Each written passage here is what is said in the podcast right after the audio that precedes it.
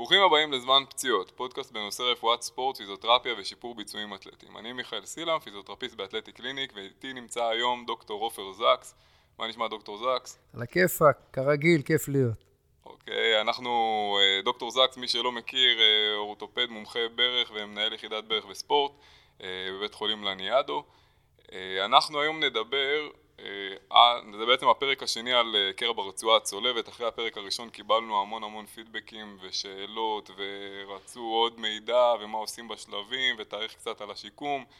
אה, אז אנחנו היום משלימים את הפרק השני. אנחנו נדבר על, על השיקום, על סיבוכים אפשריים בכל שלב, על מה נקודות הציון שחייבים להגיע אליהן כדי להתקדם בשיקום ואיך אפשר להגיע אליהן בצורה הכי טובה והכי בטוחה. אז הייתי רוצה שנתחיל ממש בתחילת השיקום, נדבר איך, איך אתה כאורתופד היית רוצה שיגיע אליך מטופל לניתוח אה, ולמה? אז uh, בגדול אנחנו היינו תמיד שמחים שהמטופלים שלנו יגיע לניתוחים uh, עם, טווחי, עם טווחי תנועה טובים ביותר שניתן להגיע איתם. עבודות מראות שאנשים שנכנסו לניתוח עם טווחי תנועה מלאים וכוח טוב של שרירי מייצבי ברך דינמיים, ה hamstring, הארבע ראשי בעיקר, אה, הצליחו להתחיל שיקום ולהתקדם בשיקום בצורה הרבה הרבה יותר טובה אה, לאחר הניתוח, וגם להימנע אה, מסיבוכים לאחר ניתוח, שנדבר עליהם אחר כך. אנחנו בדרך כלל, לפחות אני, משתדל שלא להיכנס לניתוח לפני שעבר לפחות חודש מהפציעה, כי בזמן הזה זה הזמן האופטימלי שבו ניתן גם להוריד את התפליט בברך, את הנפיחות, את המים בברך, מה שאנחנו קוראים, אה, וניתן להתחיל להחזיר טווחים עד כמה שאפשר, שהמטרה שלי היא לנסות להגיע למקסימום טווחים, כלומר 0, 130. כמובן שאם מישהו עכשיו תקוע בגלל שיש לו גם קרע ידיד לי של המיניסקוס, ובגלל זה הוא לא יכול עכשיו להגיע ל-0 מעלות, אלא רק ל-10, 20 מעלות, אז אנחנו לא נלחץ בכוח כדי לגרום לנזקים למיניסקוס, אבל אנחנו צריכים לבודד עד כמה שניתן את ההגבלה השרירית והתפליט בתנועה, ולאחר שהצלחנו לבודד אותם, להגיע למקסימום אה, תנועה שאפשר בתוך מה שיש בתוך המפרק. אה, תוך חודש, אתה אומר חודש זה זמן אידיאלי, נאמר וזה לוקח יותר זמן, מתי היית אומר, אוקיי, cut, עכשיו אה, יאללה, זה יותר מדי זמן כבר ואין מה להתעכב על זה. אני לא מחכה יותר משלושה חודשים, כי אם נחכה יותר משלושה חודשים, אז אה, יכולה להיווצר לנו אה, קונטרקטורה, כלומר הגידים למשל הגידים של ה hamstring, שהם אחוריים בברך, יכולים להתקצר. וברגע שהם מתקצרים, כי חיכינו המון זמן כשהם קצרים, גם אחרי ניתוח יהיה מאוד קשה להעריך אותם, וזה יכול לעכב מאוד שיקום. לכן, מינימום לחכות חודש, מקסימום לא יותר משלושה חודשים, כדי לא לעכב שיקום לאחר מכן כמו שצריך. כמובן שאם יש קרע ידיד לי של המיניסקוס, לא מחכים יותר מדי. נכנסים מתי שאפשר, כי זה מה שיכתיב לנו את זמן הכניסה לניתוח, פחות מהצולבת. תגיד, מה אתם עושים? איך אתם עוזרים לנו לעשות את זה? איך אנחנו... אה, בפיזיותרפיה בעצם הדרך שלנו להגיע לדבר הזה, אז בעצם הורדת נפיחות בשלבים הראשונים, אז יש לנו את, ה, את החבישה הלוחצת שיכולה לאפשר קצת אה, להקטין את רמת הנפיחות, אה, עיסוי לימפטי, שזה סוג של עיסוי שמאפשר לנוזלים להתנקז בצורה טובה יותר, ובעיקר, בעיקר, בעיקר אנחנו מנהלים את העומסים בצורה כזאת שלא מגבירה את הנפיחות. זאת אומרת, בסוף הנפיחות היא תגובה של אה, עומס על המפרק, אה, ואנחנו צריכים להעמיס על המפרק בצורה אידיאלית, כך שמצד אחד הנפיחות לא תתגבר, מצד שני אנחנו, ו- ותקטן אפילו, ומצד שני אנחנו נוכל לחזק את השרירים סביב המפרק. אה, מבחינת טווחים אז בעצם בפיזיותרפיה זה, זה הבסיס, אנחנו עובדים לשפר את הטווחי תנועה עד הגעה לטווחים מלאים כמה שאפשר. אה, ו, וחיזוק השרירים אנחנו רוצים להגיע למצב של כמה שיותר מסת שריר לפני הניתוח. אה, במחקרים אנחנו רואים גם מבחינת כוח אנחנו רוצים לנסות לשאוף להגיע ל-90% כוח מהרגל השנייה עוד לפני הניתוח שזה לא דבר קל וברוב המקרים קשה להגיע לסדר גודל הזה. אה, פה אנחנו כן בודקים את זה בצורה מדויקת עם המכשור שיש לנו כדי לבדוק כוח שריר, אה, אבל זה, זה האידיאלי, להגיע ממש לכוח של 90%. כדי להגיע לדבר הזה אנחנו נעשה חיזוקים רגילים בעצם, כל, כל העבודת משקולות הרגילה, ואנחנו גם, אה, אם המטופל מוכן, מוכן מבחינה פיזית, ואנחנו יכולים לעשות איתו את זה, אנחנו גם נעשה איתו קפיצות וריצה אפילו. הדבר היחיד שאנחנו נימנע זה שינויי כיוון בגלל החוסר יציבות בברך, אה, ובעצם הסיבה היא זה כדי שנוכל להעמיס על הגידים בצורה כזאת שגם אה, יתחזקו וישתפרו, שקשה יותר להגיע למצב הזה רק על ידי חיזוק שרירים רגיל, בלי עבודה פלאומטרית, בלי קפיצות, בלי ריצות וכולי. זאת אומרת, אם אני יכול להגיע למצב של ריצה וקפיצות עם בן אדם אחרי ניתוח, אז אני בהחלט אעשה, לפני ניתוח, סליחה, אז אני בהחלט אעשה את זה. אה, כמובן שהסייפטי לפני הכל, זאת אומרת, אני אסור לי לסכן אותו בשום שלב, ואם יש ספק אין ספק, לא, לא ניכנס לדבר כזה ונסכן אותו, כי צריך לזכור שהברך לא יציבה בשלב הזה, אה, אבל אם זה אפשרי, ואצל הרבה מהמטופלים זה אפשרי, אנחנו בהחלט נעשה את זה. קח בחשבון שהחיזוקים צריכים להיות ממוקדים לווסטוס מדיאליס בקוואד. כל העבודות האחרונות מראות שהשיר המשמעותי ביותר בקוואד לחזרה התפקודית, הפונקציונלית של הברך, אה, וגם לפני ניתוח וגם אחרי ניתוח וגם בסוף שיקום, אה, זה וסטוס מדיאליסט. אז יכול להיות, הרבה פעמים אנחנו מדברים כן. על מטופלים, שאנחנו אומרים, וואו, נפח, ה...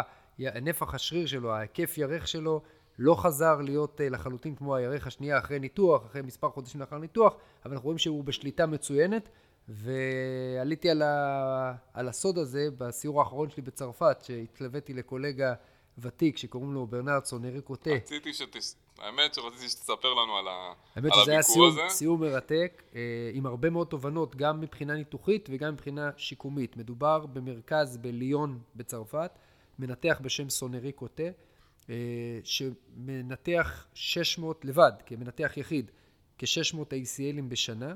ומלווה אותם כמובן בכל תהליך השיקום. כן, זה מקום שגם יש בו הרבה ספורט, אבל הם גם מרכזים המון פציעות סקי מהאזור ליון שם, היא ממש בנקודת מוצא לכל האלפים הצרפתים, אז uh, בתקופה שאני הייתי זו תקופת סקי, ואני חושב שמתוך uh, המרפאה העמוסה מאוד שהייתה לנו באיזה יום אחד, uh, אה, 90% היו פציעות סקי מהאזור, אבל uh, הוא קנה את עולמו מבחינת הפרסום, אם למישהו השם הזה נשמע מוכר, הוא היה מנתח שהחזיר את זלטן איבראימוביץ' לשחק, אחרי שזלטן בתקופה ארוכה הייתה לו תפליטים, היו תפליטים בברך, זה סיפור מדהים. לפעמים אנחנו חושבים שבספורטאי עילית אין פספוסים, הם יש להם תמיד את הכל הכי מהר, הכי טוב, הכי זמין, ואצלם עולים ישר על הבעיות כמה שיותר מהר. רבותיי, זלטן מראה לנו איך הסיפור של זלטן מראה שגם ברמות הכי גבוהות, אה, לפעמים הדברים לא הולכים straightforward כמו שאנחנו רוצים. והוא סיפר לי שזלטן אה, סבל מבאמת נפיחויות וכאבים בברך בתקופה ארוכה אחרי משחקים. ונבדק על ידי באמת טובי האורתופדים באירופה, באיטליה, כולל, אני צריך לאמת את זה, האמת שלא בדקתי את זה אחרי שחזרתי מהסיור, אבל כולל אפילו כניסה ארטרוסקופית אחת לברך, שבה לא זיהו שום דבר משמעותי. ארטרוסקופיה אבחנתית. אבחנתית לחלוטין, לא... שזה לא משהו ש... חד משמעית. תפרט על זה קצת אם אפשר. ארטרוסקופיה אבחנתית זה משהו שהיו עושים בעבר, כן. כשטכניקות אה, אבחנה אה, היו CT, CT ארטרוגרפיה, כלומר CT עם חומר ניגוד, וה-MRI לא היה מדויק או בחדות מאוד גבוהה כמו שיש היום. ככל שטכנולוגיית ה-MRI השתפרה, כבר לא עושים יותר ארטרוסקופיה אבחנתית, כלומר עושים ניתוח רק כדי להבין מה יש. אתה יודע, לפעמים היו עושים, אני מדבר איתך 20 שנה אחורה, היו עושים ארטרוסקופיה כדי לבדוק מה יש בברך. אם ראית צולבת, היית יוצא ואומר לבן טוב, תקבע לעוד חודש אה, תור לניתוח צולבת. אה, והרבה פעמים היו גם פעמים שהיו קוראות ווייט ארטרוסקופי. מה זה ווייט ארטרוסקופי? זה כאילו אתה נכנס לברך, אתה לא רואה כלום, אתה יוצא טוב, אבל אין לך שום דבר, אבל בן אדם עבר ניתוח. אה, עם הסיכונים ועם הסיבוכים שיכולים להיות. אה, ובאמת, מאז שה-MRI הוא טכנולוגיה שהשתכללה מאוד בשנים האחרונות, מבחינת הדיוק והחדות, אז כמעט אין לנו, המונח הזה ארטרוסקופיה אבחנתית עבר מן העולם. בכל מקרה, זלטן עבר ארטרוסקופיה, וגם בה לא הצליחו לזהות קרע בצולבת, כי הקרע לא היה קרע מלא, אלא קרע שהביא לרפיון של הצולבת. אבל מה הייתה הבעיה? בגלל שמסת השריר שלו היא כל כך גדולה, והוא מסיבי, בחור מאוד מסיבי זלטן, לא הצליחו להפיק לו אי יציבות במרפאה, בבדיקה. בבדיקות. וכשהוא הגיע לבדיקה אצל סונרי קוטה, הוא ניסה גם לעשות לו את המבחנים הרגילים שדיברנו עליהם בפודקאסט הקודם, מבחן מגירה, מבחן לחמן ואת ה pivot shift, המבחן ה pivot shift שבודק את היציבות הסיבובית של הברך הרוטטורית, ולא הצליח לעשות את זה, ואז הוא השכיב אותו על הצד. וכשהוא השכיב אותו על הצד, הוא עשה לו את המבחן pivot, כשזלטן שוכב על הצד, ופתאום זלטן קפץ, אמר לו, הופ, מה זה היה? ברחה לו הברך, ובעצם שם הם הבינו שהבעיה העיקרית זה בעצם צולבת לא מתפקדת. הצולבת אומנם כביכול נראית המשכית, אבל היא רפויה ולא מתפקדת, ואז הוא הכניס אותו לניתוח שחזור צולבת, אה, עשה לו שתל hamstring, עשה לו אה, ייצוב אה, צידי של הברך, ALL Reconstruction, שחזור של ה anterolateral ligament, ובאמת מאז הוא חזר לשחק, והוא, והוא חזר לשחק מצוין. כן. חזר ממש עכשיו, ראיתי אותו, יש לו שם אה, תיעוד, הם בקשר כל הזמן, הוא הראה לי התכתבויות כן. ביניהם, הוא ממש מלווה אותו אחד לאחד, זלאטן, אה, ימים יגידו, אבל נראה, ש, נראה שהוא עלה על, נראה שעלה על דרך המלך. כן, עלה על דרך המלך. וזה באמת מה שמדהים, זה שהוא אחד הדברים שההבנה עמוקה של ניתוח צולבת אצלו, זה גם ההבנה של ההכנה שלפני ואחרי הניתוח. ואחד הדברים שהוא הדגיש, שבאמת וסטוס מדיאליס הוא השריר המרכזי בכל השליטה אה, בעיצוב הברך, ולכן אה, זה השריר שעליו צריך להתמקד גם בהכנה לניתוח וגם בשיקום של אחרי ניתוח. נקודה נוספת שהוא העלה שם, זו נקודה מאוד מאוד מעניינת, אה, שאני באמת שם, תמיד שמתי אליה לב במרפאה, במעקבים, אבל לא ידעתי לתייג אותה בשם, ועכשיו אה, זה מונח שחשוב לתייג אותו בשם, הוא מסתבר שבעולם השיקום הוא מונח יחסית מוכר, אנחנו כאורתופדים לא תמיד אה, ערים לכל המונחים הללו והתופעות, זה נקרא Muscle Inhibition, אה, עיכוב שרירי כתוצאה מבעיה תוך מפרקית. אנחנו רואים את זה הרבה פעמים, כשבן אדם מגיע עם פציעה ויש תפליט בברך, יש מים בברך, מיד, אם נעקוב אחריו יום-יום, שבוע, שבוע, שבועיים, שלושה, אנחנו, התופעה הראשונה שנראה כתוצאה מאותם מים בברך, זה דלדול של שרירי הקוואד. הארבע ראשי עובר דלדול מיידית. כי הוא, הוא עדיין הולך, והוא עדיין פעיל, והוא עדיין עושה פעילות, אבל עצם המים בברך, הנוזלים הללו בברך, גורמים לדלדול שריר קוואד. וזה נקרא ארטרוג'ניק מסל איניבישן, כלומר, אה, אנחנו רואים את הדלדול שרירים כתוצאה למשהו שקורה בברך עצמה. הארטרוג'ניק מסל איניבישן בשחזור צולבת, אנחנו הרבה פעמים פוגשים את זה אחרי ניתוח, או אחרי פציעה, אחרי ה-ACL עצמו, שהמטופל מגיע עם הגבלת אישור, הוא לא מצליח ליישר את הברך. עושים MRI, לא רואים שום דבר שאמור למנוע מכנית את היישור של הברך, אבל הוא לא מצליח ליישר את הברך. ואנחנו רואים שהוא גם לא מצליח לכווץ מספיק טוב את ה quad כדי להביא את הברך ליישור מלא. הרבה פעמים הדברים האלה נובעים משני אלמנטים. אלמנט אחד זה קונטרקטורה, כיווץ חזק של ה hamstring, ה hamstring מתכווצים בצורה חזקה, גם לפני הפציעה, לפני שעוד לוקחים המסטרינגים בשחזור אה, כן. במהלך הניתוח וגם אחרי הניתוח. ודבר שני זה חולשה של ה vastus medialis oblique, של, הו... של ה vastus medialis בארבע ראשי. ו...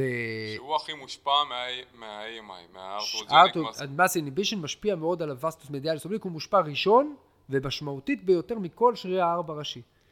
ומה שהראה לי באמת סונרי קוטה בסיור בצרפת, אה, שבאמצעות פעילות פשוטה במרפאה, ניתן לבטל מהר את הארטרוג'ניק מס איניבישן. עכשיו, זה לא סתם, זה, זה עובדה מאוד מעניינת, כי אני לא בטוח שלא מעט מטופלים, שכביכול לא היה להם אישור מלא, נכנסו לארטרוסקופיות אחרי ניתוח ACL, כי חשבו שיש להם אה, ציקלופ שתכף נדבר, חשבו שיש להם איזו הגבלה תוך מפרקית שבעצם מונעת מהם אישור, שבעצם מה שהיה להם שזה אטרוג'ניק מסל אינבישן.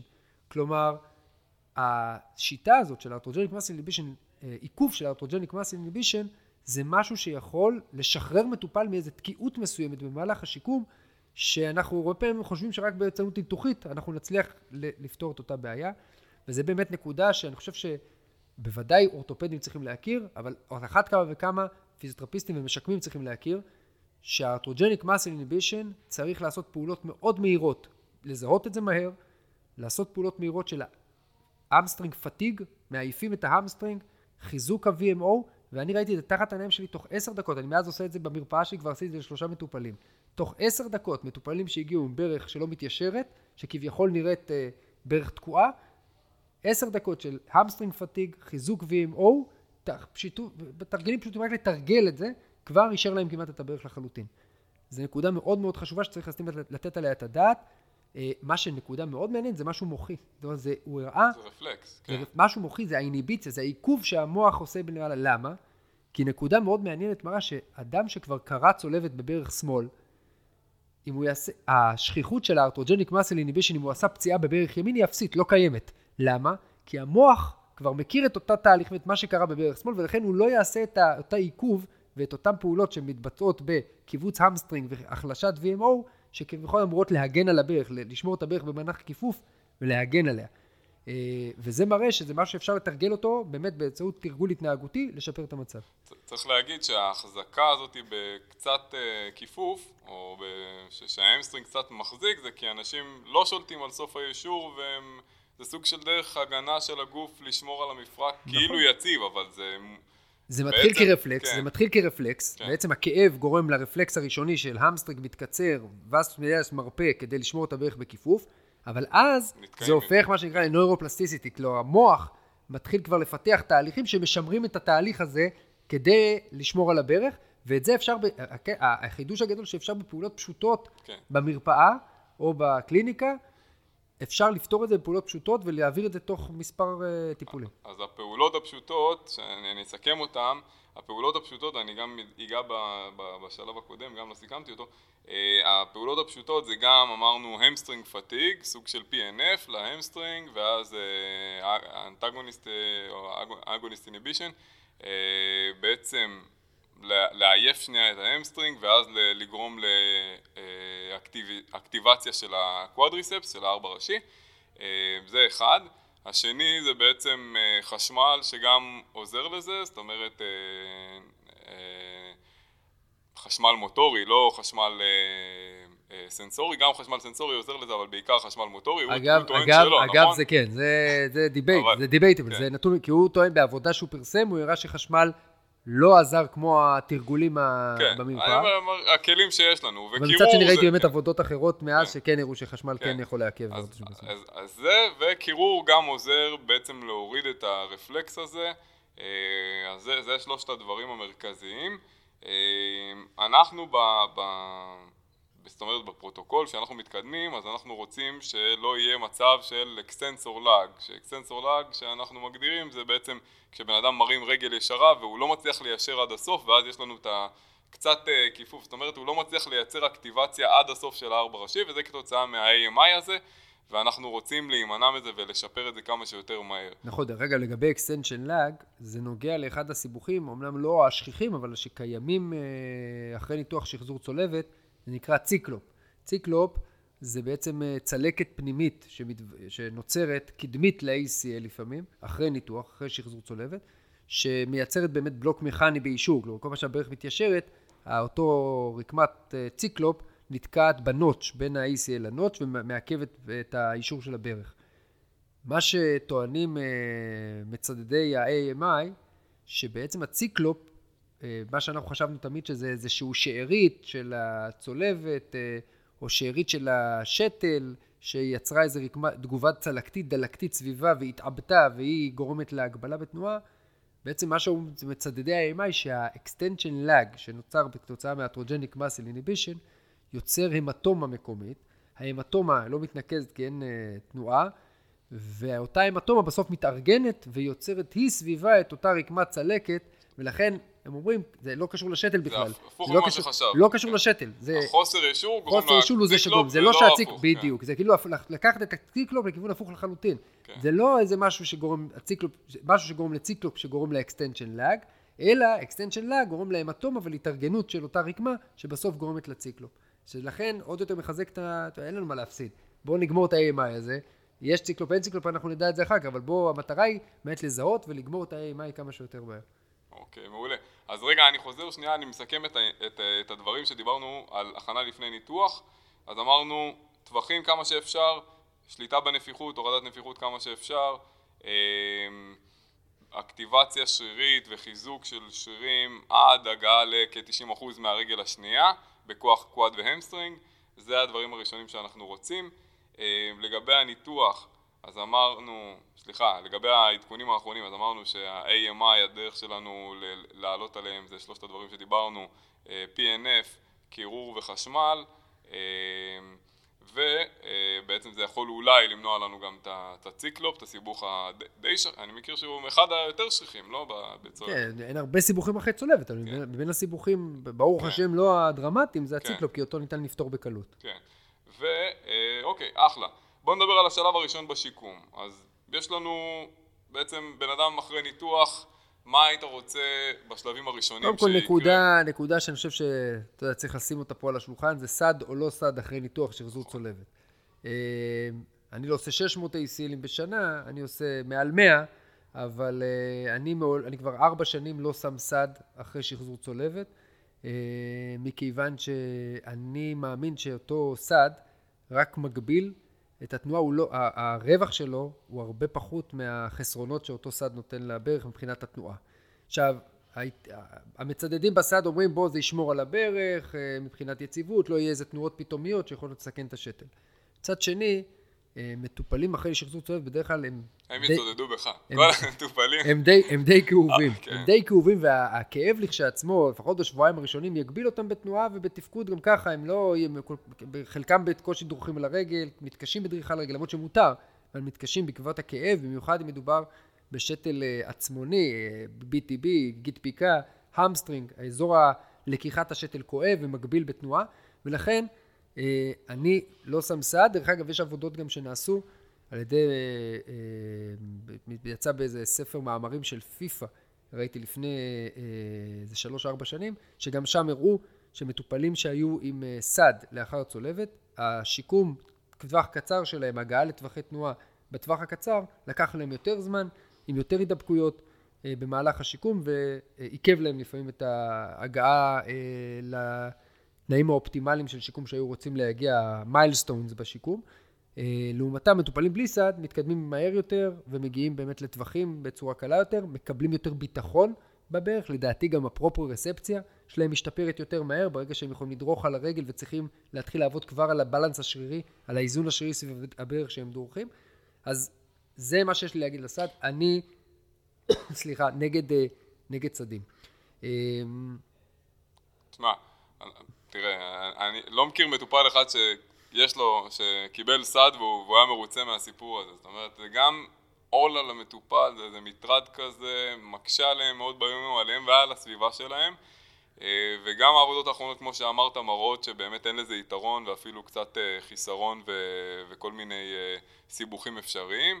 אז אה, טוב, מקווה שהמסר הזה יעבור אה, למי שצריך לשמוע אותו. כן, אני חושב שלאט לאט זה מחלחל. היה, היה כנס, אה, הכנס האורתופדי הישראלי, היה של האיגוד, היה לפני מספר חודשים, והביאו איזה מנתח מארצות הברית, שגם מנתח כוכבים ב-NBA, אתה יודע, יש לו הרבה ספורטאי עילית שהוא מנתח, והוא אמר ששם בניו יורק, דרך אגב, נותנים שישה שבועות סד כן. למישהו אחרי צולבת, הוא ירד לשבועיים, רק כי לא נעים לו לרדת בכלל, שכל החברים עושים שישה שבועות והוא לא שם בכלל, אבל באמת מגמה, שלא דרך אגב, גם בצרפת עכשיו שהייתי, אמרתי 600 ACLים בשנה, אף אחד לא מקבל סד בסוף ניתוח, אה, אלא להפך, מעודדים אותם לנסות להניע את הברך, לדרוך, כמובן עם קביים, בזהירות, כדי באמת אה, לשפר את הטווחים ואת הפרופרספציה. אוקיי, אוקיי, מעולה. אז, אה, אז נקודה סופר חשובה. אנחנו עוברים לשלב השני בשיקום. בעצם שלב החיזוק והשגה של אה, שליטת ברך בסיסית ליום יום. אנחנו בשלב הזה המטרות שלנו זה להשיג שיפור בכוח שרירי הירך והברך עד מצב של כמעט כוח שווה לברך הלא מעורבת ואפילו היינו רוצים להגיע כמה שיותר מהר ל-100% מבחינת כוח רגיל. אה, שליטה שרירית בסיסית אה, לטובת יציבות על רגל אחת זה משהו שהוא מאוד חשוב לנו גם ליום יום זאת אומרת בסוף הרבה מהפעולות שלנו מערבות עמידה על רגל אחת, אם זה עליית מדרגות ואם זה אה, לא יודע מה, אה, דברים יומיומיים שמצריכים שליטה על רגל אחת אז גם את זה אנחנו נצטרך להגיע עם זה מהר, כמובן שצריך לעשות את זה בזהירות. השליטה המוטורית בטווחי תנועה בסיסיים זה גם משהו שהיום אנחנו מסתכלים עליו כאחד המדדים. מה זה אומר? זה אומר ש... כשבן אדם עושה סקווט על רגל אחת אז בטווחי תנועה חלקיים, זאת אומרת עד 60 מעלות או בשלב מתקדם יותר עד 90 מעלות אנחנו רוצים שתהיה שם שליטה שרירית טובה. מה זה אומר? זה אומר שאנחנו לא רוצים שיהיה שם מצב של אה, ולגוס דינמי, זאת אומרת שהברך תיכנס פנימה או החוצה יותר מדי, אה, מצב של ורוס, אלא שהמנח, או המנח, אני מסביר את זה למטופלים, אני אומר להם שאם אני מעביר קו מהירך עד הקרסול אז אני רוצה שהברך תהיה בקו הזה. זאת אומרת שהברך, הירך והקרסול יהיו בקו אחד יחד עם הגוף, יחד עם הטורסו מה שנקרא, זאת אומרת גם אנחנו לא רוצים איזה תנועה מאוד גדולה בגב. אמ, בעצם התהליך הזה זה תהליך שנקרא תהליך ש, של למידה מוטורית, אנחנו מלמדים את המוח ואת המערכת העצבית והשרירית לבצע פעולה בצורה טובה וחשוב מאוד שבשלב הזה הפעולות אכן יתבצעו בצורה טובה, כי זה, למידה, ואם אני לומד את זה בצורה טובה אני מתקדם טוב, אבל אם אני עושה את זה בצורה לא טובה וחוזר על זה שוב ושוב בצורה לא טובה, אז המוח ילמד את הצורה הלא טובה, הוא לא יודע מבחינתו האם זה טוב או לא טוב, הוא רק יודע ללמוד תנועה. אה, ולכן אנחנו צריכים פה עין בוחנת שעושה את זה בצורה טובה ומדויקת, העולם מתקדם גם לטכנולוגיות שבודקות את זה גם באמצעים מדויקים ונותנות לנו בעצם מדד מדויק כדי שבעצם הבן אדם יבצע את זה בצורה טובה, אם זה כל המכשור של הביו-פידבק והפלטות כוח שמאפשרות לנו לראות נשיאת משקל סימטרית ועבודה אה, בשליטת ברך טובה, מנח ברך טוב.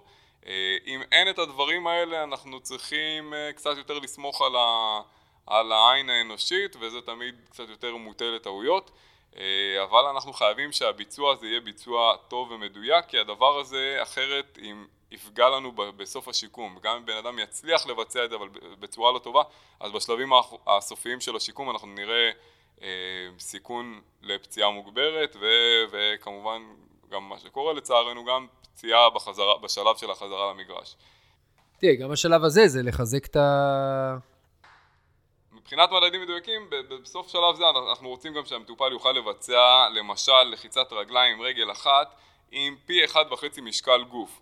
אז תמיד המטופלים אה, מאוד, אה, הם בשוק הם גם קצת בשוק ממה שהם מסוגלים לעשות, אבל זאת אומרת בשלב יחסית מוקדם בשיקום אנחנו צריכים שבן אדם יוכל לבצע לחיצת רגליים, זאת אומרת leg press, מכשיר leg press, ואנחנו מדברים על leg press שהוא ב incline של 45 מעלות, שאתה כזה בחצי שוכב אחורה, אה, ואתה תדחוף עם רגל אחת פי אחד וחצי משקל גוף, זאת אומרת אדם ששוקל בממוצע 80 קילו יצטרך לדחוף 120 קילו עם רגל אחת.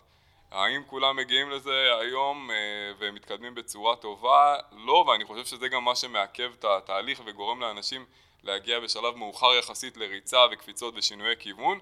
אה, עוד מדד דומה שמתייחס לאותו דבר זה בעצם סקווט אה, עם משקל גוף. זה טווח חלקי, אנחנו מדברים פה על 60 מעלות, אבל סקווט משקל גוף 60 מעלות שזה לא מעט, רוב האנשים הם אפילו לפני הניתוח לא מסוגלים לעשות דבר כזה, זאת אומרת השיקום צריך להיות די אינטנסיבי בשלבים ראשונים ולא לפחד להעמיס, כמובן לשלוט על כל המדדים ולראות שהנפיחות לא מתגברת, שאין כאבים וכולי, זה לפני הכל, אבל אם אנחנו מתקדמים כמו שצריך אנחנו צריכים להגיע לעבודה יחסית אה, קשה ואינטנסיבית בשלבים מוקדמים כדי לאפשר לנו לעבור לשלב הבא, שזה השלב של הריצה וכולי. אני חושב שבשלב הזה כדאי שנדבר באמת גם על הנושא, כי אנחנו מתעכבים פה עכשיו, והדגשת באמת יפה מאוד, כל הנושא הביומכני.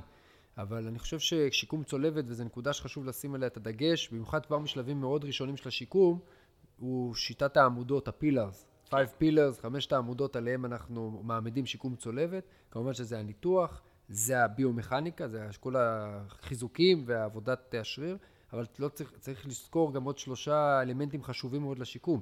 אחד מהם זה הכושר האירובי והאנאירובי, שחשוב לעבוד עליהם כבר בשלב מאוד מוקדם של השיקום, כדי, וזה מוכח כמסייע ומשפר מאוד בשיקום.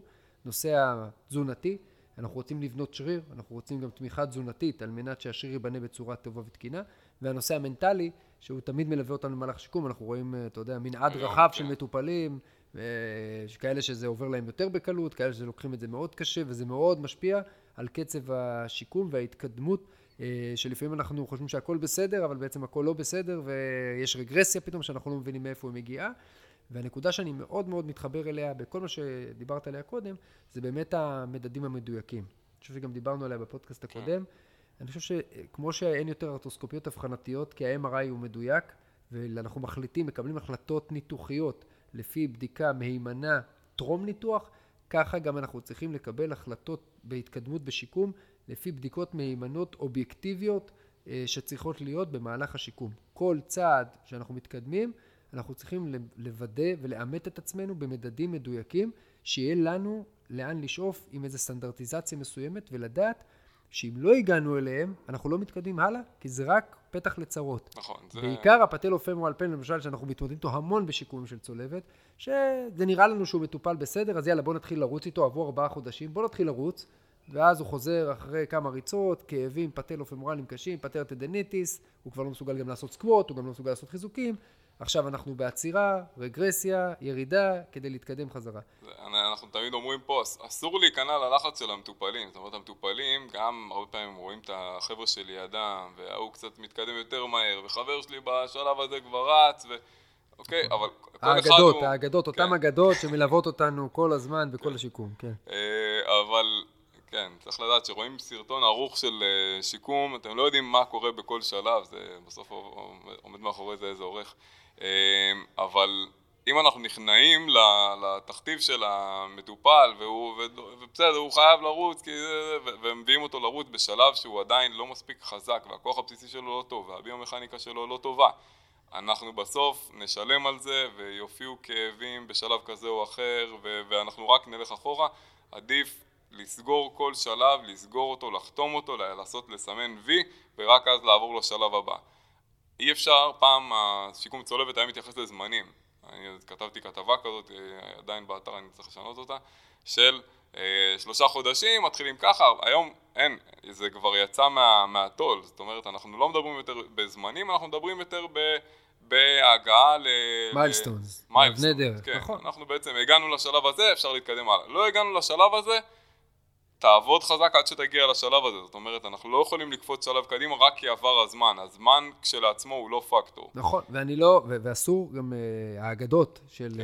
uh, ההוא חזר תוך שישה חודשים, ההוא תוך כן. ארבעה חודשים, רבותיי, אני לא בלי שמות, אבל כן. אני, מי שמספיק יעשה בדיקות באינטרנט, ואפילו בישראל לא צריך ללכת לחו"ל, רואה שמי שחזר בשישה חודשים, כן. גמר uh, בסבירות גבוהה בניתוח חוזר. ואין זמנים. גם תשעה חודשים היום זה, זה פרק זמן שהייתי מסייג אותו כשאני עומד מול מטופל, אה, גם מבחינת ה, כל, כל מה שצריך, כי, כי בסופו של דבר, אם המטופל לא מוכן בתשעה חודשים, אנחנו לא נחזיר אותו בתשעה חודשים. אלא המטופל... תשעה חודשים זה זמן מינימום בתכלס. זה זמן מינימום שהריק... היום אני לא חושב שאני מספיק, ולא משנה איזה שתל מדובר. בין אם זה BTB ובין אם זה המסטרינגס, ועל אחת כמה וכמה מדובר בשתל חיצוני, באלוגרפט, שכביכול השיקום לטווח אה, קצר הולך יותר מהר. אני חושב שזה יהיה אה, קצת מסוכן להחזיר את רוב המטופלים אה, בתשעה חודשים, והזמן היום הוא באמת אה, נטייה של כל המנתחים אה, וגם של המשקמים לקחת את הזמן ולהחזיר כמו שצריך, גם אם מאבדים חודש. סיפרת לנו על הבחור אה, שמנתח ב-NBA ו... כן, בכנס... נתן לנו איזה נתון, 11.8, מה הזמן ב-NBA? ב-NBA יש, הנתון של ה... בין 10, אם אני זוכר נכון, זה היה 10.7 ו-11.2 חודשים, חזרה אה, ממוצעת של שחקן NBA אחרי קרע בצולבת. זה בן אדם שיש סביבו מעטפת, מעטפת 24-7, כן, עובד מצד... הכי קשה בעולם, נכון. ועדיין חוזר אחרי... מצד שני, אל תשכח שגם הדרישות והדימנד הן גם מאוד מאוד גבוהות, אז זה גם הכל פרופורציונלי, אתה יודע, לא הרי אה, שחקן NBA, כי הרי אה, מישהו משחק בליגת בתי הכנסת בכדורסל, ב... אתה לא מכיר כאלה. לא. אה, אוקיי, אז ככה, מעולה. אנחנו עכשיו נדבר שלב שלישי, שלב של... שבעצם מתחילים בו ריצה, נחיתות ותרגול זריזות. אנחנו רוצים בשלב הזה קודם כל להשיג כוח מלא. אמרנו בשלב הקודם אנחנו רוצים להשיג כוח כמעט מלא או מלא, בשלב הזה כבר אנחנו צריכים שיהיה כוח מלא. אחד המדדים זה היקפים, אבל זה לא מדד מאוד טוב ומאוד מדויק, יש לנו פה הרבה טעויות במדידה, אנחנו משתמשים באיזה סרט מדידה ולא אה, כמו שמקובל במחקר לבצע עם אולטרסאונד וכולי. אה, אז בעצם זה, זה אבל מדד שהוא קל לבדיקה ומהיר ואנחנו משתמשים בו, כן משתמשים בו כדי לדעת לגבי כוח תקין. עוד מדדים כמובן יותר מדויקים זה אה, מכשיר איזוקינטי או מכשירים סטטיים שבודקים כוח ופלטות כוח ואלה בעצם חלק מהתנאים הבסיסיים כדי להתקדם לשל... לשלב הבא, זאת אומרת כוח שווה ותקין. כמובן שאני לא מדבר על טווחים. עיקר העבודה בנחיתות, ריצה ותרגול זריזות הוא על טכניקה טובה ושווה וכל עוד אנחנו שומעים על טכניקה טובה ונזהרים אה, מכאב פטלופמורלי שהזכרנו פה שזה כאב בקדמת הברך שמופיע הרבה בשיקום צולבת אז אנחנו רוצים להתקדם על, על, סימט, על סימטרי, סימטרית בין, הרגל, בין uh, עבודת הרגליים שלנו על קפיצות, על קפיצה על רגל אחת וכולי במדידות בפלטת כוח, מה שאנחנו בודקים, אנחנו בודקים בין היתר אה, גובה קפיצה על רגל אחת, שם אנחנו יכולים לקבל מדד מדויק של גובה קפיצה. בעבר היה מבדק שהיה מאוד נפוץ, ועדיין חלק מסוללת הבדיקות, אבל אה, שהוא קפיצה לרוחק על רגל אחת, אבל מה שגילו במחקר של אה, אספרטר, בדוחה שם, הם גילו שקפיצה על רגל אחת קדימה זה מדד שהוא תקין כבר ב-70% כוח של הרגל השנייה. זאת אומרת, מספיק שיש לי 70% כוח מהרגל השנייה, קפיצה לרוחק על רגל אחת יהיה תקין. ולכן המדד הזה זה לא מדד שאנחנו יכולים להסתמך עליו. מה המדד שאנחנו כן צריכים להסתמך עליו? בין היתר זה קפיצה לגובה על רגל אחת, והם שם שכללו את זה והביאו מדד שנקרא single leg drop test. אנחנו בעצם נוחתים מגובה מדרגה של 15 סנטימטר וצריכים לקפוץ הכי גבוה כמה שיותר מהר. אנחנו... דרך אגב, drop test היה פעם עבודה שעשו בווסט פוינט, בבית ספר כן. לקצינים בארצות הברית, והראו שה... אה, אה, רצו לבדוק מי מהצוערים יש לו סיכון גבוה אה, יותר לקרע צולבת במהלך הקורס, וראו שאנשים שתפקדו טוב בדרופ טסט, הם אלה בעלי הסיכון הנמוך לקרע צולבת, ולכן אני אומר, זה כנראה, זה כבר, מאז שקראתי את כן. המאמר הזה, זה עבודה שמאז אני מאוד, אתה יודע, מאוד אוהב את המבחן הזה, את הדרופ בדיוק. טסט. בדיוק, אז התיאוריה הביומכנית מאחוריה זה שאם הזמן שלי, בעצם אנחנו מודדים כמה דברים, אנחנו מודדים את הזמן מגע בקרקע, בגלל זה אחד מהחסרונות של המבדק הזה שהוא מצריך ציוד מתקדם, זאת אומרת אתה לא יכול לעשות את זה בכל מכון ובכל מקום, אלא אתה צריך פה פלטת כוח ואתה צריך כל מיני דברים שבודקים לנו את המדדים האלה כי זה, זה מדדים של אה, מילי שניות. זאת אומרת אנחנו רוצים במדד הזה לבדוק שני דברים, אחד כמה זמן הזמן מגע בקרקע, אוקיי? כמה זמן לוקח לי להתנתק מרגע שנחתתי, כמה זמן לוקח לי להתנתק חזרה שבמדד הזה אנחנו שואפים לפחות מ-0.3 שניות מגע אה, וגובה קפיצה שזה תכלס גובה. אה, בעצם התיאוריה מאחורי הבדיקה הזאת היא שמי שיש לו זמן מגע ארוך בקרקע הוא בעצם מי, ש... מי שנתקע, מי ש...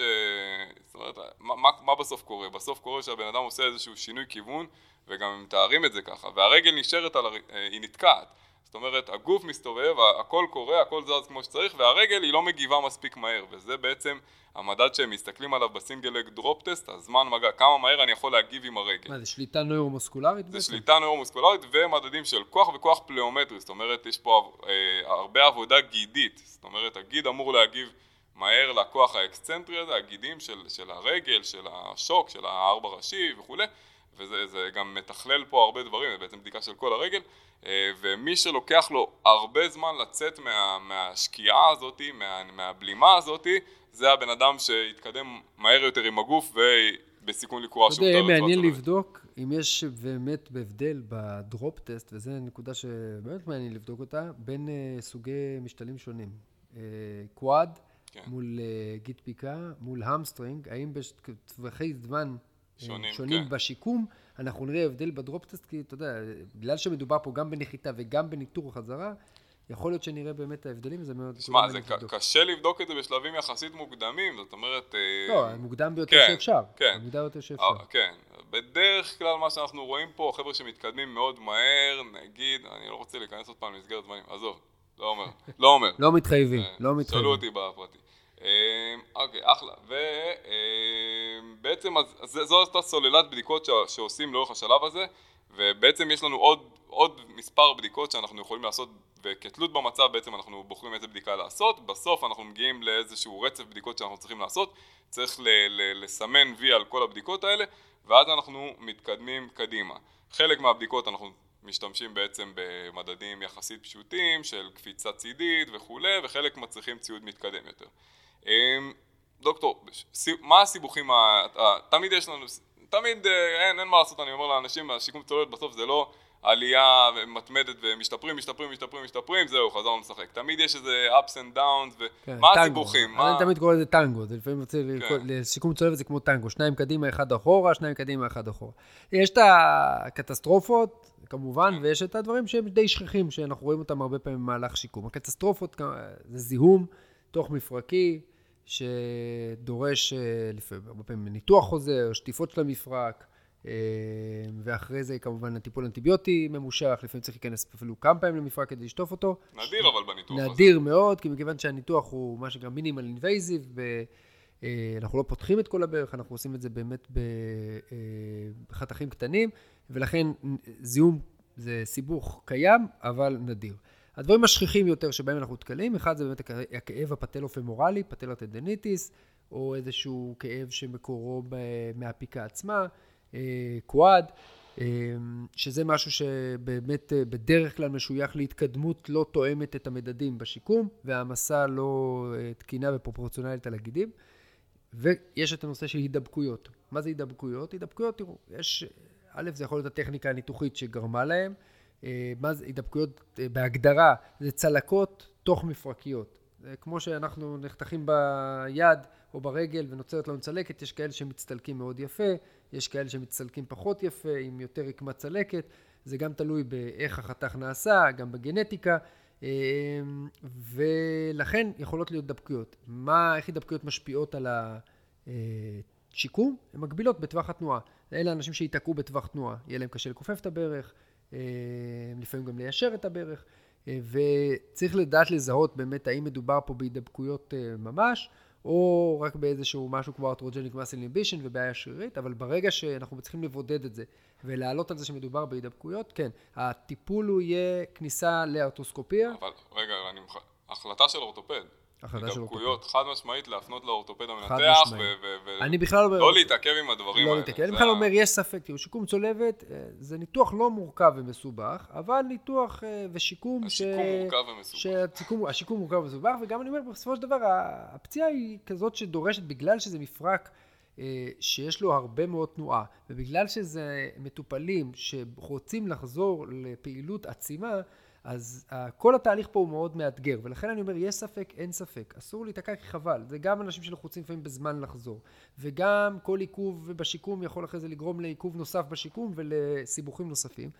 יש ספק, אין ספק, התקף פיזיותרפיסט נתקע, אתה מרגיש שאתה, אתה מרגיש שאתה מגיע לתקרת זכוכית מסוימת עם המטופל, שלח אותו חזרה למנתח, שידון, אתה יכול לכתוב, אני תמיד אוהב שהפיזיותרפיסטים שמפנים אליי, כותבים את דעתם, ומה הם הצליחו להגיע ומה הם מוגבלים, כי זה נותן לי, אני בסוף רואה אותו במרפאה, אבל הם אלה שמתרשמים ממנו כמעט ב, ביום יום, זה נותן לי פרספקטיבה יותר על מה שהמטופל סובל ממנו, ואני כאורתופד מנתח, גם אני בשיקום צולבת, אני, אין לי, לא, לא, לא מהסס. אם יש לי ספק, אין לי ספק, אני שולח ל-MRI.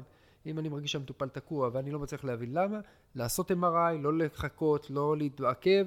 והאם ה-MRI יכול... מה לחסוך בזה, אין לא, מה... לא, לא לחסוך, אנחנו, אתה יודע, בסופו של דבר, זו בדיקה שהיום אה, חייבים לעשות אותה, כי היא תיתן לנו עוד אה, פרמטר מאוד מאוד אה, אמין וברור מה הבעיה. אנחנו יכולים לעלות על שני דברים, אחד, הידבקויות, והדבר השני זה ציקלופ, שזה הסיבוך הבא שאנחנו יכולים, דיברנו עליו, זה אותה רקמה קדמית ל-ACL שמגבילה באישור. גם הידבקויות וגם ציקלופ, דורשות כניסה ארתרוסקופית חוזרת לברך, כאילו ניתוח חוזר. ולא צריך ללחץ מזה. אני אומר עוד פעם, לא צריך גם אה, מטופלים, צריכים להסביר למטופלים שזה תהליך טבעי שיכול לקרות, זה לא איזה סיבוך נדיר, זה לא מעכב את השיקום עכשיו בשנה או בחודשים רבים, זה משהו שיכול להיות, הוא חלק מתהליך הניתוח. אנחנו לא יודעים גם לצפות טוב. אנחנו לא תמיד יכולים לצפות טוב. אבל, אבל אה, למרות שכאילו גורמי סיכון ש... יש. הגורמי כן. סיכון והפרמטר שכן, זה מחזיר אותנו לתחילת השיחה שלנו, כן. זה הכניסה המהירה לניתוח. הסיבה, אחת הסיבות לא להיכנס מיד לניתוח, אלא לחכות את החודש, היא שהעבודות הראו שככל שנכנסת יותר מוקדם, שהברך עדיין הייתה סוערת מבחינה דלקתית אחרי הפציעה, יש סיכון גבוה יותר להידבקויות. לכן טוב לחכות את החודש, חודש וחצי לפני הניתוח, ואז להימנע מהידבקויות. שוב אני אומר, הארטרוסקופיה שעושים לטפל בהידבקויות או בציקלופ היא ארטרוסקופיה פשוטה. נכנסים, מתרים את אותן הידבקויות, באותו יום המטופל כבר הולך הביתה, דורך על הרגל, חוזר לפיזיותרפיה, נח יומיים בשלושה, וכבר חוזר לטיפולי פיזיותרפיה. אם זה קרה, זה לא נורא, וניתן לצאת מזה, וזה לא מעכב מאוד את השיקום. כמובן שלא נעים, אבל לא נורא. מה שמעכב זה בעצם הזמן המתנה עד שמגיעים לאורתופד. זאת אומרת, הדרך לא להתעק... לא, שלא יהיה עיכוב רציני מהסיפור הזה, זה שיהיה שיח טוב בין האורתופד לפיזיותרפיסט, ושיהיה... למטופ... למטופל, למטופל, למטופל, ו... נכון. חד משמעי. ושיהיה אה, בעצם אה, עבודה מהירה ביניהם, זאת אומרת, המטופל מגיע לאורתופד, אני פעם, היה לי מטופל, אני, ש, שזה מה שהיה לו, וסך הכל היה צריך בסוף, כאילו, זה מה שהוא עשה גם איזה ניתוח של הידבקויות, והוא עשה אצל אה, אורתופד שקצת קשה להגיע לה מבחינת נגישות. אה, אני גם ניסיתי להתקשר, שלחתי וואטסאפ, לא כל כך הגיב לי. אה, בסוף ניסיתי לקדם לו את התור, היה לו תור, והוא קבע לו תור, הגיע אליו רק אחרי משהו כמו חודש, גם המטופל היה קצת קשה מבחינת תורים, והגיע אליו רק אחרי חודש. ואז הגיע אליו, ואז הוא שלח אותו ל-MRI. יצא שהוא שלושה חודשים היה סביב הסיפור הזה, וחבל, וסתם, כאילו, ובסוף זה היה העיכוב, זאת אומרת, אחרי זה, שהוא, מרגע שהוא עשה את זה, רצנו קדימה, אבל הזמן ש... הזה זה זמן שהוא... אני חושב שאורתופד מנתח ברכיים שהחליט ש-ACLים זה תחום העיסוק שלו, חייב להיות זמין, באמת, זה אחד הדברים, זה דרישה הכרחית. בגלל השיקום, זה לא, אני, אני גם עושה החלפות ברך. והחלפת ברך, אתה יודע, זה הרבה יותר קל מבחינת המטופלים. זה לא אגיד שגר ושכח, אבל המעקבים, בגלל גם הדימנד והדרישות של המטופלים, כן. זה קצת אחרת. אבל אורתופד שמחליט שהוא, זה המקצוע שלו בחיים, לטפל בספורטאים ולעשות שחזורי צולבת, כי הוא רוצה אה, לגרום לאנשים לחזור לפעילות עצימה ברמה שהם היו רוצים, חייב לקחת בחשבון את הזמינות ואת היכולת לתת מענה למטופלים שלו במהלך כל השיקום, כדי להימנע מאותם סיבוכים ומאותם, אה, ומאותם עיכובים שמתסכלים גם למטופל, גם לפיזיותרפיסט ובסוף גם לאורתופד. כן. בסוף אליו מגיעים ואומרים, רגע, אתה עשית ככה, ואתה ניתחת אותי, ולמה אני לא מתקדם, ולמה הוא כן מתקדם, ולכן הזמינות היא מאוד חשובה, ולסגירת מעגלים היא סופר חשובה בשיקום צולבת. חד משמעית. אוקיי, אמ, אז, אז עברנו קצת על הסיבוכים, על איך אפשר להיזהר מהם. אמ, הייתי, הייתי רוצה לחזור שנייה לנקודה שדיברת עליה. אה, רציתי לגעת בנקודה, אה, דיברת כשהיית בצרפת אצל הרופא, האורתופד בליון, על הניתוח ALL שהיום אה, רואים אותו קצת יותר ויותר, בעצם זה סוג של תוספת ניתוחית לניתוח לשחזור צולבת. תפרט לנו קצת על, ה, על הדבר, על הפרוצדורה הזאת. טוב, נכנסת פה ל, לאחד התחומים הכי לוהטים, בוערים וה debatable, כן. הנתונים למחלוקת עכשיו בקרב מנתחי הברכיים, בעיקר באירופה, גם בארצות הברית, אבל בעיקר באירופה. תראה, שנים, יש את הניתוח שחזור צולבת שאנחנו עושים, ולפעמים באנשים מסוימים, ספורטאים מקצועיים, hyperlax, אנשים עם גמישות יתר, רוויזיות, ניתוח אה, שחזור צולבת חוזר, אנחנו מוסיפים איזושהי פרוצדורה צידית, שמטרתה להיות גם חגורה, גם שלייקס, כלומר גם השחזור צולבת שאנחנו עושים, אבל גם עוד פרוצדורה מהצד, שבעצם אה, מגנה על הצד הלטרלי של הברך, ומונעת את אותה תנועה שגורמת לקרע של הצולבת, וככה אנחנו שומרים על, ה, אה, שומרים על השתל של הצולבת, זה כבר קיים עשרות שנים.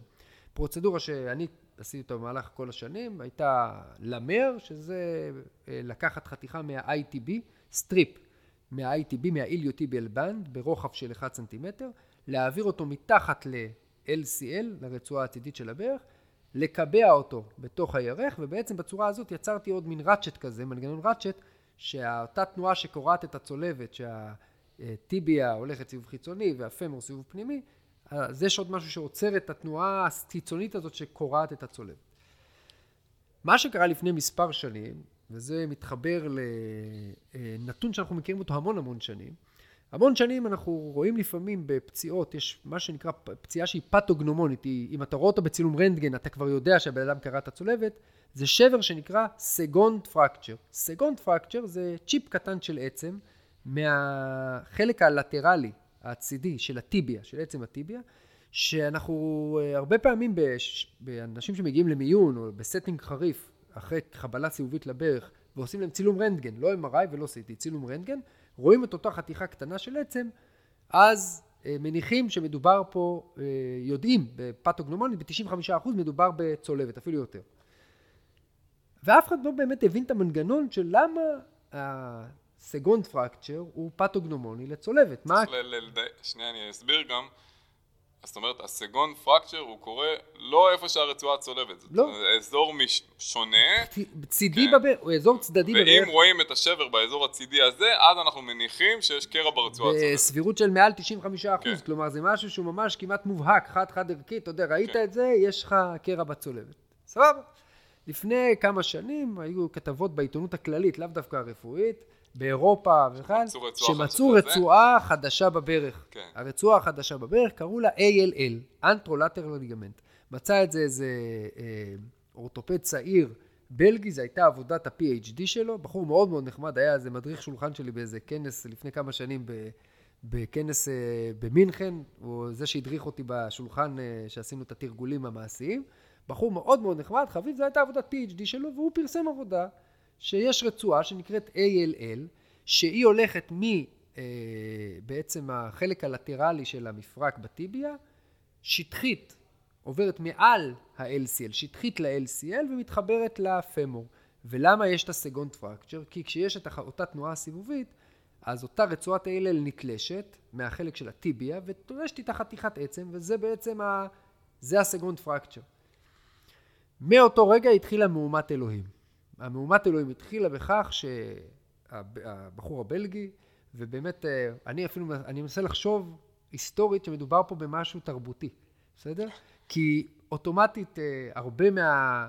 אה, מאותם מנתחים צרפתים, בלגים, מדינות דוברות צרפתית וגם גרמנית, צידדו ב-ALL, הרבה מהמנתחים הבכירים, דווקא המנתחים מהאנגלוסקסים, האנגלים, ממש נעמדו על הרגליים האחוריות וטענו ש-there is not none such a thing an ALL. אנחנו לא נקרא לזה בעלות הברית וצבא רשע. אז אנחנו לא, לא נקרא לזה, אבל באמת, אם, אם מסתכלים בכנסים, ואני זוכר שזה עוד היה ל-2017, אם מסתכלים בכנסים, מי צידד ומי היה בעד ומי נגד, אתה די התחלק כזה שהמנתחים היותר הבריטים, ממש, הם אלו שהובילו את ההתנגדות, והמנתחים הבלגים, צרפתים, אה, יותר צידדו בטענה שזה ה-ALL. אה, ברמה שנעשו מחקרים ביומכניים, ממש אה, מנתחים בריטים הלכו ועל גופות עשו דיסקציות וכל מיני בדיקות ושחזרו כביכול את ה-ALL ועשו את הלמר והראו בעבודות ביומכניות שהלמר הוא זה שנותן את אותה יציבות, אקסטרה יציבות בברך ולא השחזור ALL שדרך אגב גם בגלל שזה חברת אה, ציוד רפואי אוטומטית אה, אחרי הגילוי הזה של כביכול ה-ALL גם הוציאה סט אה, לניתוח שמשחזר כביכול את ה-ALL אז ישר גם שוייך איזשהו אינטרס מסחרי פה לכל הסיפור הזה, וזה בכלל הוסיף אה, עוד שמן למדורה ו, ולדיונים הסוערים, באמת סוערים שהיו בכנסים שהייתי בהם, זה 2017-2018. אמ, האם יש נכון ואמת אחת? התשובה היא קודם כל לא. כי גם אותו מנתחים, אני אומר, מנתחים צרפתים, בלגים, גרמנים, מנתחים מעולים, שמבצעים את הניתוחי שחזור צולבת פלוס ה-ALL, בעבודות שלהם מראים תוצאות מצוינות. וגם אותם מנתחים בריטים, שאני גם עד היום עושה את אותם uh, שיטות, כי באמת למדתי את התת שלי עשיתי באנגליה, ושם למדתי את העקרונות, אז גם אני מבצע עד היום את אותו למר, את אותה פרוצדורה ל-ITB, גם רואים תוצאות טובות. איפה האמת? האמת קודם כל היא טובת המטופל, בסדר? קודם כל, זה שכולם מבינים שצריך גם לעשות איזה משהו חיצוני לברך חוץ מהשחזור במטופלים מסוימים, אני מאמין שכולם מרוויחים בזה, כי אנחנו רואים תוצאות הרבה יותר טובות, לא משנה מה עשית, שחזור ALL או למר, התוצאות מבחינת השרידות של השתל, חזרה לספורט מקצועני, פחות פציעות נוספות, יותר גבוהה, זה כבר הרווחנו, כבר מהמחלוקת סופרים הזאת כולנו הרווחנו. קנאת סופרים תרבה חוכמה. אבל זה משאיר אותנו גם בעוד איזה אלמנט של הגישה. האם הגישה היא ביולוגית או מכנית? המצדדים ב-ALL אומרים, שמע, אנחנו הולכים לביולוגיה. אנחנו הולכים עם האנטומיה, עם משהו שהוא יותר אנטומי, יותר טבעי. אנחנו לא מעבירים עכשיו רצועות מתחת ל-LCL ורק בשם הביומכניקה מעוותים את האנטומיה ומשיגים יציבות ביומכנית. לעומתם, הבריטים אומרים, אנחנו, אתה יודע, פחות הולכים, אנחנו לא מאמינים בכלל שזה קיים. זה סך הכל איזה עיבוי של המעטפת המפרקית ולא רצועה בפני עצמה. ולכן הביומכניקה, אותם מחקרים שעשינו על גופות, במעבדה והכוחות שהפעלנו, זה מה שקובע. זה, זה דרך אגב מוביל אותנו לעוד מחלוקת שקיימת היום. אם יש קרע MCL במהלך, מישהו עשה... רצועה צידית רצוע, מדיאלית. רצועה צידית מדיאלית, מישהו עכשיו קרא את הצולבת וקרא גם את הרצועה הצידית. האם במהלך הניתוח צריך לנתח את הרצועה הצידית או לא צריך לנתח את הרצועה הצידית? בעבר אף אחד לא נגע ברצועה הצידית, זה היה מקובל לתת לרצועה הצידית להתאחות, היא כבר תתאחה בצורה שמרנית, עושים את השחזור צולבת ומקבלים יציבות תקינה.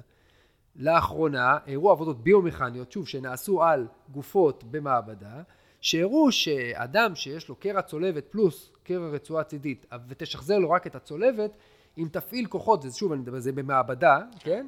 אתה הגעת לסיכון פי שבע לקרוע עוד פעם את הצולבת. אבל זה לא כל כך תואם את המספרים בעבודות על, במה שנקרא ב-real life, כן? לא במעבדה. ולכן, למשל עוד פעם, סונרי קוטה שהייתי אצלו שהוא באמת אחד המנתחים הגדולים באירופה, לא נוגע ב-MCL גם אם זה בדרגות 2 אה, ומעלה, שזה נחשב אה, דרגות גבוהות, הוא לא נוגע ב-MCL, הוא אומר MCL לעולם יחלים ביולוגית, לא נוגע בו. לעומתו מורי ורבי באנגליה, אנדי וויליאמס, התחיל לנתח כמעט כל אה, אה, צולבת שיש ב-MCL, הוא מנתח ומשחזר, עושה גם תיקון וגם שחזור של ה-MCL, שיש לזה השלכות, יש לזה... אתה אומר גם תיקון וגם שחזור, הוא גם מתקן את גם תופר את ה-MCL וגם מוסיף על זה שחזור, או ב allograft, או ב hamstring, או באיזה שתל אה, גם אה, neo-ligament, או ב LARS ligament, שזה בכלל שתלים מלאכותיים, שבגלל שזה חוץ מפרקי, אז הוא, הוא לא כן. חושש להשתמש בזה. שיש לזה לפעמים גם מחיר בשיקום. כן. יש לזה מחיר של הידבקויות, קושי בהשגת טווחים. כלומר, הדבר הזה הרבה פעמים, עוד, עוד אתר ניתוחי מדיאלי שיכול להזדהם, שיכול אה, להפוך מצב דלקתיים.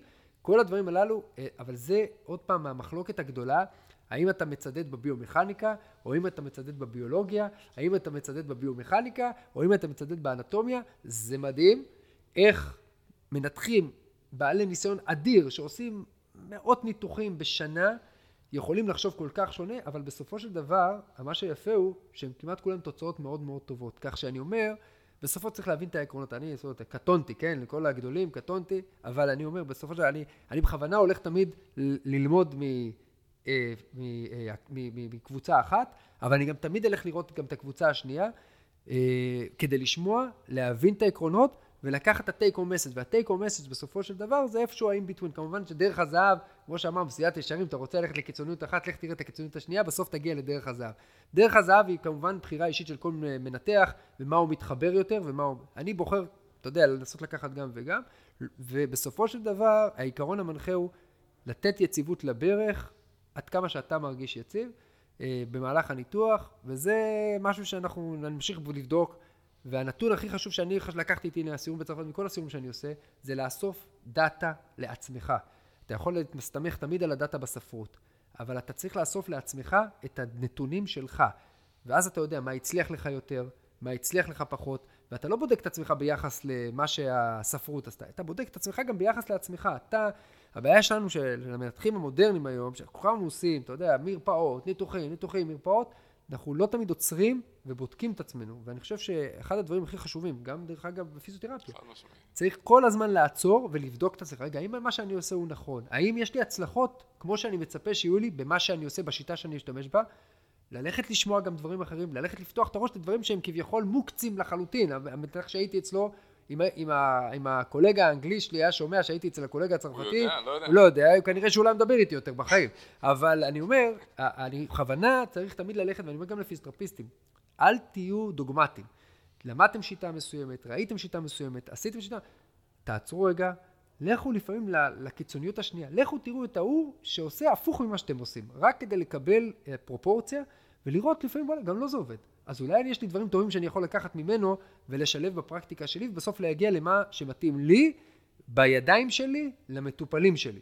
ואני חושב שזה הדבר הכי הכי חשוב מכל ה... בסופו של דבר, כל התהליך של ניתוחים, שיקומים, בגלל שזה תהליך כל כך ארוך והניתוח שיש בו הרבה פינסים, אני חושב שזה או מסד שלנו כמטפלים.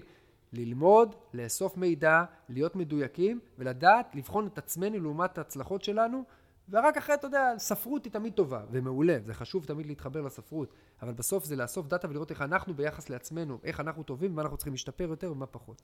זה נקודה מעולה לסיום, אנחנו, א', ראיתי לא מזמן אה, שבאחד הבתי חולים בארץ, אני לא זוכר איפה, רצו לבדוק את האיכות ניתוחים שלהם, אז עלו על אה, קונספט אה, מטורף, וזה לשאול את המטופלים, לשאול אותם, באמת, זה פורסם בעיתון, לשאול אותם איך הם, איך הם אחרי הניתוח. שווה לנסות. ככה, שלב אחרון, שלב החזרה לספורט. אנחנו ניגע בזה ממש בקצרה, כי קצת דיברנו על זה גם בפודקאסט הקודם. בעצם שלב קריטי ש, שאנחנו תמיד אה, לוקים בו בחסר ומעבירים אותו הלאה וסומכים על גורמים שלפעמים לא תמיד עם כל הידע והמקצוענות שלהם, זה לא התחום שלהם והם לא יודעים לעשות אותו בצורה מדויקת ובעצם זה השלב שבו אנחנו מביאים אלמנטים מעולם הספורט של אותו מטופל אם זה אומנויות לחימה או כדורסל או כדורגל וכולי, אנחנו רוצים להביא את האלמנטים האלה, היה לי עכשיו בחור, זה מעניין, אה, שוער, הוקי קרח. אתה ראית פעם איזה זוויות הם נכנסים בברכיים? משהו, לא, זה לא נורמלי, הוא נכנס שם לזוויות לא נורמליות, היה לו קרע מניסקוס אה, לטרלי, הוא כבר עבר אצלי שיקום אחרי, נית, אחרי ניתוח כזה ברגל השנייה, ועכשיו הוא הגיע עם הרגל השנייה עם קרע מניסקוס אה, לטרלי והאורתופד אמר לו לך על אה, שמרני נראה לי באמת הצליח באופן שמרני הבחור חזק מאוד אה, והזוויות שהם צריכים להגיע לשם כדי, יש להם כל מיני מגנים כאלה, תכתבו שוער הוקי קרח אם אתם זה, לראות איך הם מגיעים שם לזוויות בברך מדהימות והיינו צריכים בשלב הסופי לחשוף אותו בעצם לזוויות האלה כי זה מה שהוא צריך, הוא בנבחרת ישראל, הוא צריך להגיע לזוויות האלה וואלה. יש נבחרת ישראל בהוקי קרח? יש נבחרת ישראל בהוקי קרח, יש פה לא רחוק מאיתנו אה, כזה, אה, לא יודע איך קוראים לזה, מתחם כזה של אה, מחלקה על הקרח. אה, אוקיי, אז בעצם המטרה שלנו זה להחזיר את הבן אדם לפונקציה הכי קרובה שלו לחזרה למגרש, כמה שזה אפשר, כמובן שיש דברים שאנחנו לא יכולים לשחזר כמו ההתרגשות והקהל וכולי, אבל כמה שאפשר, עם מגע, עם uh, דברים לא צפויים, עם, עם, עם בעצם שינויי כיוון שהם, שהם גם, uh, שהוא יודע עליהם כתוקף, או שהוא לא יודע עליהם כמגן ואז הוא צריך להגיב למשהו, זה שונה, זה, זה בעצם רמת תגובה קצת שונה. Uh, גם פה היינו, אנחנו תמיד, שוב, דוגלים בלעשות את הדברים האלה באופן מדויק ולראות את זה בצורה טובה ולא לסמוך על העין ולהגיד, טוב, נראה שזה, נראה שהוא עושה את זה בצורה טובה.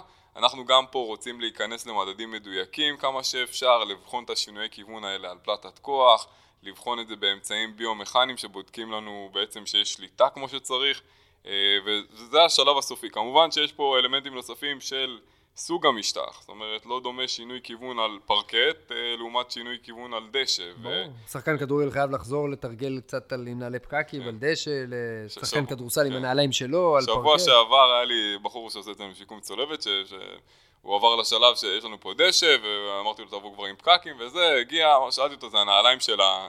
של הפציעה? אמר לי, מה פתאום? הנעליים של הפציעה, שרפתי אותם, זה היה מעניין. זה היה משחק ראשון, ראשון שלו עם הנעליים האלה והוא נתקע עם הנעל בדשא, זאת אומרת יש חשיבות, יש לנו גם, יש מחקרים שבדקו את זה של איפה צריך למקם את הפקקים בנעל ואיזה צורה, יש פקקים שהם ישרים, יש פקקים שהם עגולים העולם הזה הוא... לא מזמן ראיתי רחב. אה, סרטונים כן. של אה, מכבי נתניה שנות ה... סוף שנות ה-70, תחילת שנות ה-80, השנים הגדולות של מכבי נתניה. תשמע, אם כמו שהדשא בקופסה היה נראה בשנות ה-70, תחילת שנות ה-80, אתה, אתה מבין שאיזה גבורה הייתה לסיים, ב, אם, אם סיימת קריירה של כדורגלן בלי איזה 4-5 פציעות בברכיים, רק בגלל המהמורות במשטח דשא, אה, הגיע לך צל"ש. תשמע, תראה היום, שחקנים כמו איבראימוביץ', 41, עושה שיקום צולבת בגיל 41, חוזר לשחק, מטורף. לברון ג'יימס עד גיל 38 משחק אה, עונות שלמות, 90 אה, משחקים בעונה. הטכנולוגיה כן עושה את שלה וה, והמדע כן מקדם אותנו. אה, יאללה, מעניין, מעניין לאן זה יימשך. טוב, אז נס, נסכם, נסכם כאן. תודה לכם. אה, אם יש שאלות, בקשות, כל דבר כזה, אתם יכולים ליצור איתנו קשר בכל הפלטפורמות הרגילות, אה, ומוזמנים להאזין לנו בפרק הבא. תודה רבה. אחלה, תודה. מה אתה אומר? יש לנו, זה, יש, נעשה, איך קוראים לזה? הרמת כוסית בפסח. תגיד לזלאטן, תגיד לו לבוא, עכשיו שאתה בקשר איתך. סונרי קוטע, אבל ראיתי שהוא מגיע בנובמבר. באמת? כאילו, הזמינו אותו. לא שיבוא עם זלאטן.